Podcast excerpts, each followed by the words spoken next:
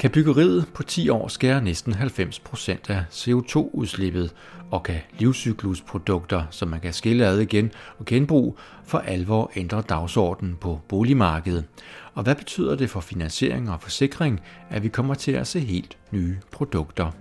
Det er nogle af de spørgsmål, som direktør Kurt Lillegren fra Boligøkonomisk Videnscenter tager fat på sammen med direktør Line Røtting Dornan fra Fonden for Billige Boliger og Simon Kvist Svendsen, projektchef hos Realdania. Og det er Byens Netværks bidrag ved ejendomskonferencen Business Arena Copenhagen, hvor finansjournalist Pernille Ingaard holder styr på debatten. Er vi også stivnet lidt herhjemme, og også dem, der sidder med i rummet i dag, altså vores innovationskraft, måden at tænke kreativt, har vi låst os fast i nogle bestemte måder at tænke på, så sidder vi i nogle kasser i forskellige områder i boligmarkedet, i stedet for ligesom at måske nye samarbejder og tænke sammen? Altså jeg synes jo, det kunne være fedt, hvis man kunne kigge ind i og lave en finansiering, der ikke kun er 30 år. Altså vi får at vide, at vi skal i LCA og LCC-beregninger, skal vi kunne regne bygningerne igennem på 50 år. De skulle meget gerne stå længere end 50 år, alt andet lige. Men hvorfor er det, at vi skal binde en realkreditfinansiering op på kun 30 år? Kunne man ikke kigge ind i at gøre den længere? Fordi så får man jo i hvert fald den del af betalbarheden mere præsent. Jeg ved ikke, om der er pensionskasser, der kunne gå ind og tage nogle langsigtede lån med et lidt lavere afkast, men over en længere periode. Aner det ikke, men der synes jeg nogle gange, der er jo mange penge i kasserne, men igen, de skal jo også selvfølgelig sikre det bedst mulige, men er vi for låst i de der tankegange, er vi for dårlige til at udfordre nogle af de ting innovativt? Det ved jeg. Har vi låst os fast, Kurt? Nej, altså jeg vil advare mod at begynde at eksperimentere med det danske realkreditsystem. Dansk realkredit, det er et guldrandet papir, det er internationalt anerkendt. Og hvis man begynder at eksperimentere med det, så tror jeg, at mange vil komme til at betale prisen for det. Det vil jeg fraråde. Tidligere har vi jo set 50-årige statslån. Den brugte man i statslåneordningen fra 1938 til 58. Det var dengang, vi ønskede at subsidiere ejerboliger og til arbejderklassen. Så vi byggede de her små, berømte statslånshuse, I kan se rundt om de store byer. Og at sige, at vi skal ikke bare eksperimentere for at eksperimentere. Hvis vi har nogle værktøjer, if it ain't broken, don't fix it. Vi har til de svage grupper almene boliger. Så når vi taler om nye andelsboligformer, så er det ikke til de svage grupper, det er til mellemgruppen. Hvad de virkelig svage grupper angår, der har vi de almene boliger, der skal vi bare være bedre til at bygge mindre, og så vil sige, at den nemmeste måde at skaffe betalbare boliger på der, det er ikke at bygge dem, og det tager tid. Det er at tænke en lille smule længere. Og det er nemlig at gå ind og refinansiere dem, vi allerede har bygget. Og det indgår jo i planen om de her 22.000 betalbare boliger. Det handler om, er, at til de virkelig svage grupper, der skal vi ned på 3.500 kroner om måneden. Det er det magiske tal, når vi taler om folk, der er i risiko for at blive udstødt af boligmarkedet, med hvad deraf følger. Det er en enorm samfundsøkonomisk omkostning, når det sker. Og det kan vi opnå ved at gå ind og refinansiere eksisterende boliger. Skal vi være en smule mere tilbageholdende med at renovere dem. Fordi for folk, der ikke har råd, der er den væsentligste kvalitet ved en bolig, at de har råd til at sidde i en.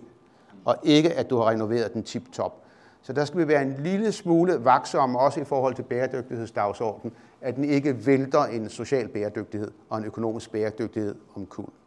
Der er masser af andre boliger i Danmark med meget større CO2-aftryk, især inden for enfamiliehuse, og det er der, vi skal sætte ind. Men hvad det andet angår, så skal vi prøve at løse problemerne her og nu, og der skal vi bruge noget, der allerede er opført. Vi har stadigvæk toværelseslejligheder i København til 3.500 kroner om måneden inden for den almindelige sektor. Der er ikke mange tilbage af dem. Dem vi har, dem skal vi holde fast i, for ellers er det, at det her rent samfundsøkonomisk går galt.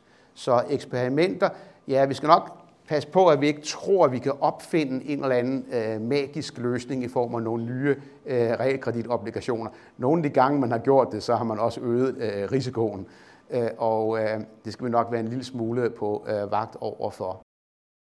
Det er nok nogle andre steder, vi har brug for at eksperimentere, og jeg synes, det der er det særlige ved den tid, vi er i lige nu, det er, at altså den her klimadagsorden og en forståelse af, hvor tungt CO2-mæssigt det er, vores byggeri og vores boligbyggeri, det er jo først virkelig gået op for branchen, altså de sidste 5 år. Så det er jo, og det kræver virkelig noget innovation, så jeg synes, at vi er nødsaget til at eksperimentere. Måske ikke nødvendigvis på finansieringsmodeller, men i hvert fald også på måde, vi bygger på. Præcis. Og det er jo, altså, så på den måde har vi kæmpe innovationsbehov, og jeg ser en branche, og jeg hører idéer i det mit daglige arbejde, at mange vil det, men der er de her barrierer, som gør, at det kan være svært at nå i mål med idéerne. Men er det fordi den etablerede branche, kan man sige, eller har vi også et startup-miljø? Har vi noget nyt på vej, som ligesom kan være med til at skubbe den her agenda? Det har vi, det synes jeg, vi ser. Både på materialer, der bliver jo opdyrket materialer. Nu taler vi om biobaserede materialer, som vi skal til at arbejde med, for at ligesom ikke trække på vores ressourcer, når vi bygger. Vi skal væk fra at bygge så meget i beton. Så det er der helt klart et startup-miljø omkring. Og så ser vi jo også koncepter, altså sådan boligkoncepter, hvor det er præfab, hvor der også kommer, kan man sige, i forhold til lejet grund og midlertidighed, hvor der er nogle nye spillere, som kommer ind. Jamen, vi har vældig meget teknologi allerede nu inden for nybyggeriet. Det er jo ikke noget, der løser betalbarhedsproblemet i de store byer, men det, jeg vil pege på, det er cirkulær økonomi. Altså meget af den her bæredygtighedsdiskussion, den er jo i mange fora forladt og er blevet til en diskussion omkring cirkulær økonomi i stedet for. Fordi det er lettere ligesom at fange for erhvervslivet og forholde sig til. Det er nok ikke alle, der er helt inde i forskellen. Men et eksempel er i Danmark Circle House over ved Aarhus, som er et cirkulært byggeprojekt. Og det betyder, at det er designet til at blive skilt ad igen, og man kan genbruge de bærende elementer. Det er så et betonelementsystem. Helt afgørende er teknologien til at samle komponenterne, når vi taler om cirkulær byggeri. Det kan altså adskilles og genopføres. Den slags tænkning er der undervejs i Europa rigtig mange steder. Det er et eksempel på det. Det her med biomaterialer, der vil jeg pege på, faktisk nu anholdt dig, fordi du sagde beton, men så vil jeg sige biokul. Det er altså ikke trækul, men biochar. Biokul, som kan bruges som et bindemiddel i beton i stedet for cement. Vi har alkaliaktiveret beton, hvor vi kan gå ind og bruge andre ting end portlandcement. Det er jo portlandcementen, hvor vi har det ekstreme CO2-aftryk, selvom det også kan nedbringes. Et eksempel er Snøhetta i Norge, som et af Europas kendteste arkitektfirmaer. De har udviklet et betonelement med 0 i CO2-aftryk. Så det er jo ikke sådan, at beton i sig selv er et dårligt materiale. Problemet er, at vi har cement i, som er lavet med et meget stort CO2-aftryk, og så er det et sekundært problem, at vi har meget store transportbehov omkring Teslas materialer, som jo er langt størstedelen af betonen. Der arbejder man internationalt med det, man kalder SRM'er, Secondary Raw Materials, hvor vi både løser en affaldsproblemstilling, men også forhindrer, at vi bruger CO2. Eksempel på det er industriel symbiose, som er en særlig afart omkring det her, hvor vi bruger restprodukter fra industrien som Teslas materialer i betongen.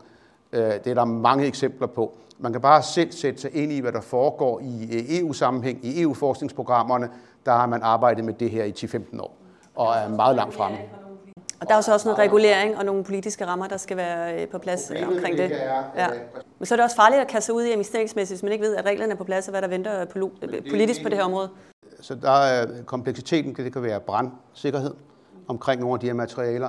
Det kan også være, at det er svært at forsikre dem. Det kan være finansieringsproblemer, fordi du ender ofte i leasingmodeller omkring cirkulær økonomi. Og så kan det være svært at optage et lån, hvis komponenterne ligesom har en tilbagetagelsestid. Nogen på 5 år, nogen på 10 år, nogen på 15 år.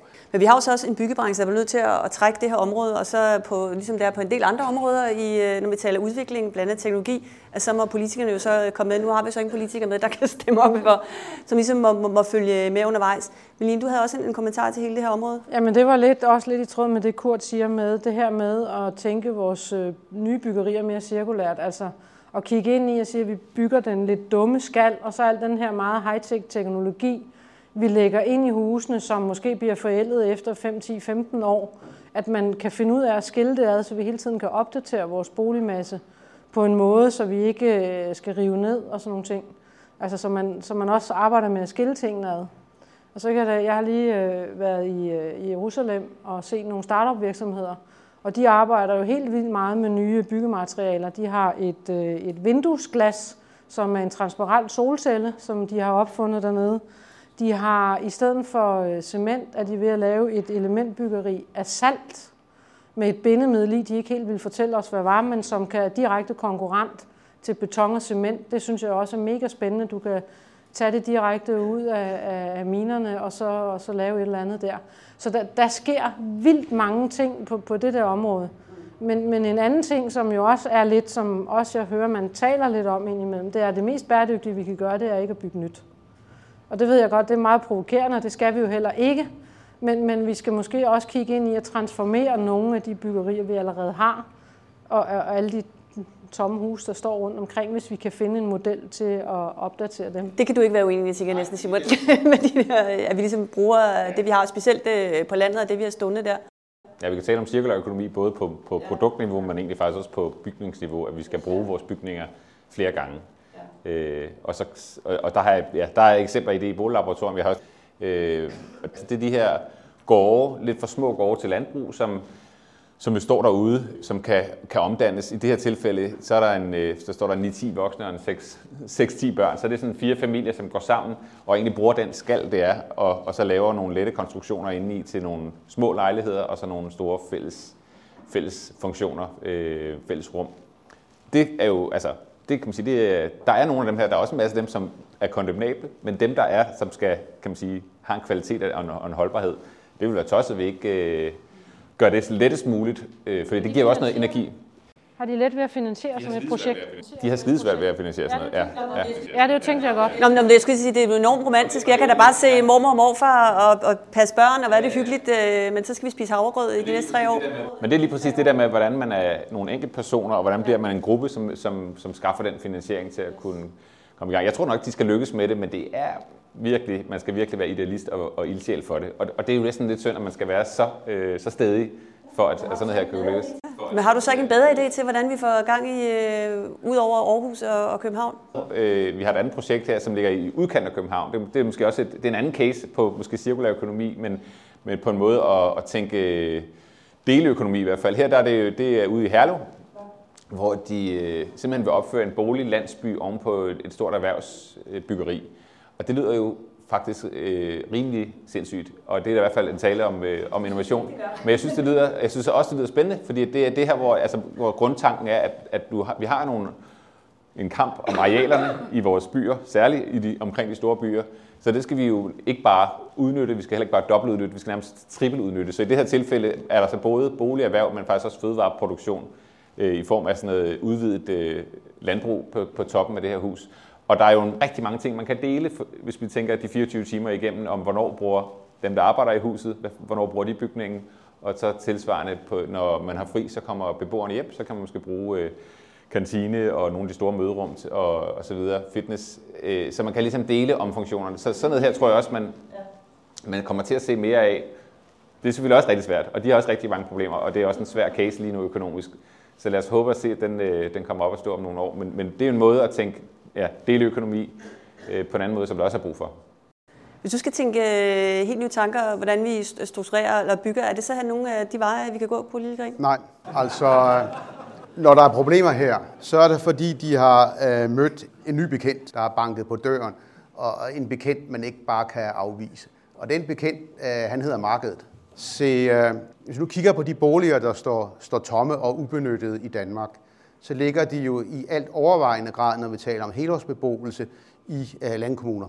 Vi kan gå til Ødsherred, vi kan tage Lolland, vi kan gå til Morsø. I særdeleshed gælder det øerne, altså Langeland for eksempel, Læsø, der har vi ganske mange af dem. Og det er markedet, der fortæller os noget her. Og det markedet fortæller os er, at der ikke er behov for de boliger mere, at der ikke er den befolkning mere, og i den udstrækning, der er befolkningen i kommunen, så ønsker den at bo et andet sted og en anden type bolig. Det kan vi ikke lave om på, altså fordi vi finansierer noget, så kan vi ikke finansiere, at befolkningen kommer tilbage til vores små øer eller til landdistrikterne på Lolland. Så markedet skyder de boliger ud, som der er mindst brug for. Og det tydeliggør det ved først at lade priserne falde, og derefter ved at lade dem stå ubenyttede hen.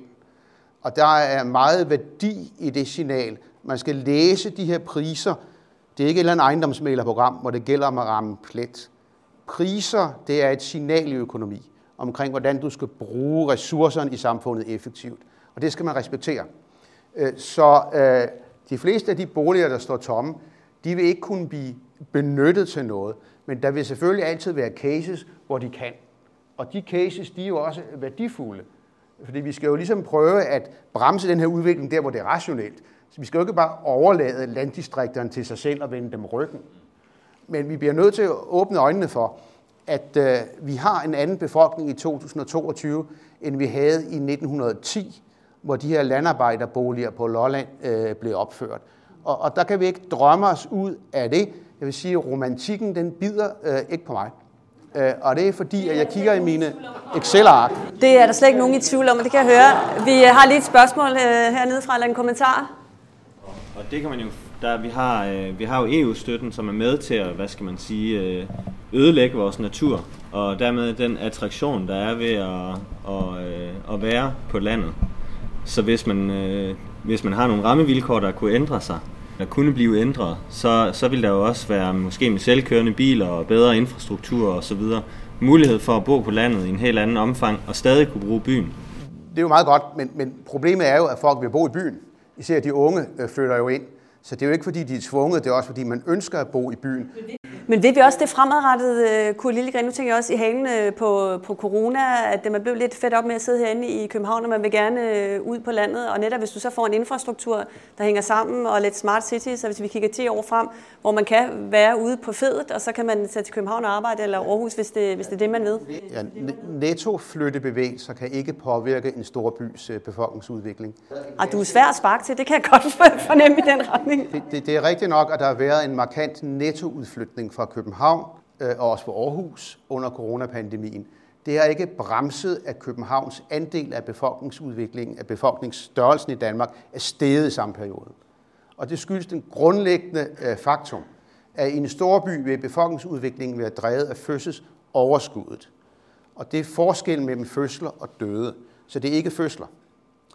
Og det skyldes, at storbyerne har en yngre befolkning. Derfor er der mange i de fertile aldersklasser, og få i de aldersklasser, hvor du dør af alderdom. Det betyder, at fødselsoverskuddet stiger stødt. Det er ligesom en oljetanker, og du kan prøve at ændre retten, du kan ikke bremse den. Så København har en stigende andel af den danske befolkning, og det peger alle befolkningsprognoser på, at det vil fortsætte. Det kan godt være, at du får en højere nettoudflytning, end vi oprindeligt havde planlagt med i de kommende år. Det vil ikke ændre ved, at store byerne vil få en stigende andel af befolkningen. Det kan det ikke lave om på. Meget af udflytningen fra København er gået til den nærmeste omegn. Et sted, hvor især børnefamilierne er flyttet ud, for at nu tage et konkret eksempel, det er Gentofte Kommune. Og det er den dyreste kommune uden for København. Et andet sted, hvor rigtig mange er flyttet ud, det er Rudersdal og Lyngby-Taarbæk. Det er de to andre dyreste kommuner uden for København. Der er jeg også enig, men jeg er også enig hernede, Simon. Der kan jo være på et eller andet tidspunkt, at vi får noget strukturelt, også politisk, der gør, at vi ligesom får mast folk, også økonomisk, længere ud i oplandet, også udover. Ja, vi prøver jo. Altså, vi har jo fået garantiordningen for finansiering til boligkøb ude i lavprisområder. Den er hængt op, ikke på landdistrikter, men på kvadratmeterprisen i områderne. Og det er da noget, som vi også har været med til at anbefale. Jeg har selv ved en høring, som Folketingets Erhvervsudvalg holdt, gennemgået tilsvarende støtteordninger i udlandet, og også afleveret skriftlige materialer til dem, blandt andet den hollandske nationale hypotekgaranti. Der er ikke mange, der har brugt den her ordning i Danmark endnu, men jeg forventer, at de vil gøre det. Jeg håber også, at den finansielle sektor vil udvise måske lidt større entusiasme i at hjælpe folk til at bruge den her ordning fremover. Så man kan sige, at politikerne har gjort noget, men politikerne vil jo ikke sætte markedet ud af kraft. Ikke med de partier, der er regeringsbærende i Danmark. Der er heldigvis, vil jeg sige, en forståelse blandt dem for, at det er skadeligt. Fordi det værste, der overhovedet kunne gøre, det ville være kunstigt at støtte folk til at flytte ud, og så senere fjerne støtten igen under dem. Så du har gjort dem en bjørnetjeneste. Og jeg vil pege på det, der skete i Irland op til boligboblen, hvor man rent faktisk skattemæssigt gav subsidier til, at man skulle udvikle boligbyggeri uden for de større byer. Og det førte til, at man sad tilbage med 300.000 boliger i ghost estates, der først det hele brød sammen. Ja, det er lidt en anden måske pointe, men jeg er sådan set enig i, at der er brug for fokus begge steder. Både, vi skal ikke ligesom give op, og så kun lade det være op til nybyggeri i byer. For jeg synes, det der ændrer spillereglerne de her år, som jeg også var lidt inde på før, det er, at vores nybyggeri, altså vi kan ikke ligesom klare Paris-aftaler og vores mål, hvis vi skal svare på vores boligbehov med nybyggeri. Så vi er nødt til at kigge på vores eksisterende bygningsmasse på en helt anden måde.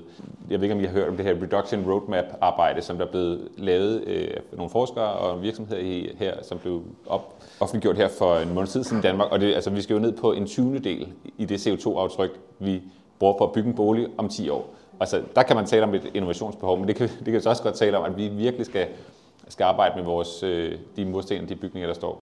Og hvis nu man sidder lige og lytter med her og har et innovationsbehov eller en god idé, kan man så komme til dig og bede om nogle penge? Ja, men jeg synes, det er da interessant nok. Vi er helt klart interesserede i at få gode idéer, og vi vil også gerne støtte dem. Nogle afslutte spørgsmål eller kommentarer? Ja, dernede. Man ønsker at bo i byen, og det der med vand, og det vil de unge være. Og vi så fokuserer en hel masse på det byggeri, der skal være inde i byen. Hvis vi vender rundt og siger, hvordan afvikler vi de områder ude på landet? Det er jo bevægelser, der har sket i århundreder, at folk har søgt fra mindre landbrugsejendomme ind til større byer, til endnu større byer. Det har jo altid været sådan her. Man så brugt fokus på den grønne omstilling ude i landdistrikterne, og så afvikle byerne, og bad politikerne om at sige, at vores opgave er at afvikle de byer, der skal afvikles, og ind i større byer.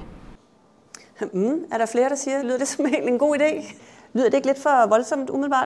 Og man kan sige, at vi har i hvert fald, Realdania har også gået ind i det her med, hvor der er de der landsbysamfund, som trækker et landområde, og faktisk kigge på at samle nogle af de funktioner, som gør det til det lille regionale stærke samlingspunkt. Og det er lidt der. Det er derfor, jeg tænker, at der er noget i afvikling, hvor man i hvert fald siger, at vi prioriterer også ude i de små byer at have nogle samfund, altså nogle driver, nogle områder, hvor vi lægger alle kræfterne. Og så vil der blive noget, der bliver, kan man sige, helt afviklet af det. Så kan det være, at det bliver revet ned. Det kan også være, at det bliver sommerhus eller noget fritidsbolig, som bliver lejlighedsvis brugt.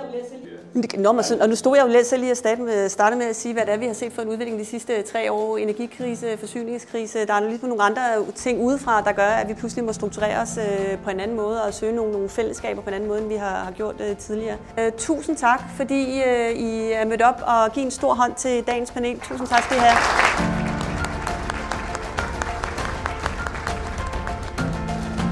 Du hørte et boligmarked under pres af klimaambitionerne, hvor direktør Kurt Lillegren fra Boligøkonomisk Videnscenter på ejendomskonferencen Business Arena Copenhagen debatterede sammen med direktør Line Røtting Dornan fra Fonden for Billige Boliger og projektchef Simon Kvist Svendsen fra Realdania. Moderator var finansjournalist Pernille Ingaard. I næste podcast ser vi nærmere på, hvor boligmarkedet er på vej hen i året, der kommer. Tilrettelægger er Lisbeth Fibiger fra Byens Netværk, og mit navn er Lasse Sols Sunde, og tak fordi, at du lyttede med.